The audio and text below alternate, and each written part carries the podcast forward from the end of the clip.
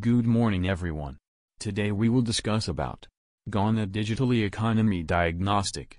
Universal adoption and effective application of digital technologies are expected to characterize economies of the future, shaping their ability to succeed in the global marketplace and offer a better quality of life for their citizens. Disruptive technologies are already altering traditional business models and pathways to development, yielding significant gains, increased convenience, as well as supporting better access to services for consumers. In 2016, the digital economy was worth an estimated $11.5 trillion worldwide, equivalent to 15.5% of global GDP.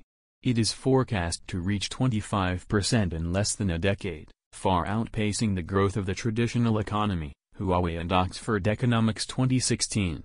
Sending money digitally is driving financial inclusion, particularly in sub-Saharan Africa, with the number of accounts doubling to 21% between 2014-17.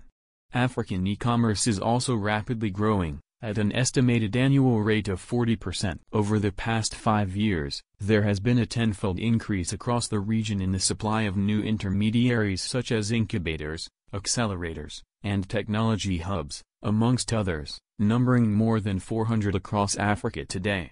The digital economy in Africa is expected to grow to over $300 billion by 2025, McKinsey 2013. Ghana has made substantial progress on financial inclusion, due in large part to growth in DFS. According to the World Bank's Global Findex, the share of Ghanaian adults, over 15 years of age, with a formal financial account increased by 42% between 2014 and 2015. As a result, nearly 6 in 10 adults had formal access in 2017, with mobile account ownership increasing by nearly 200% between 2014 and 2017. Mobile money has become the preferred payment alternative to cash when measured in terms of transaction volumes. In May 2018, the Bank of Ghana mandated that all mobile money providers connect to GH-Link, with full interoperability between mobile money providers and banks introduced in December 2018. Thanks everyone. Hope you like the info.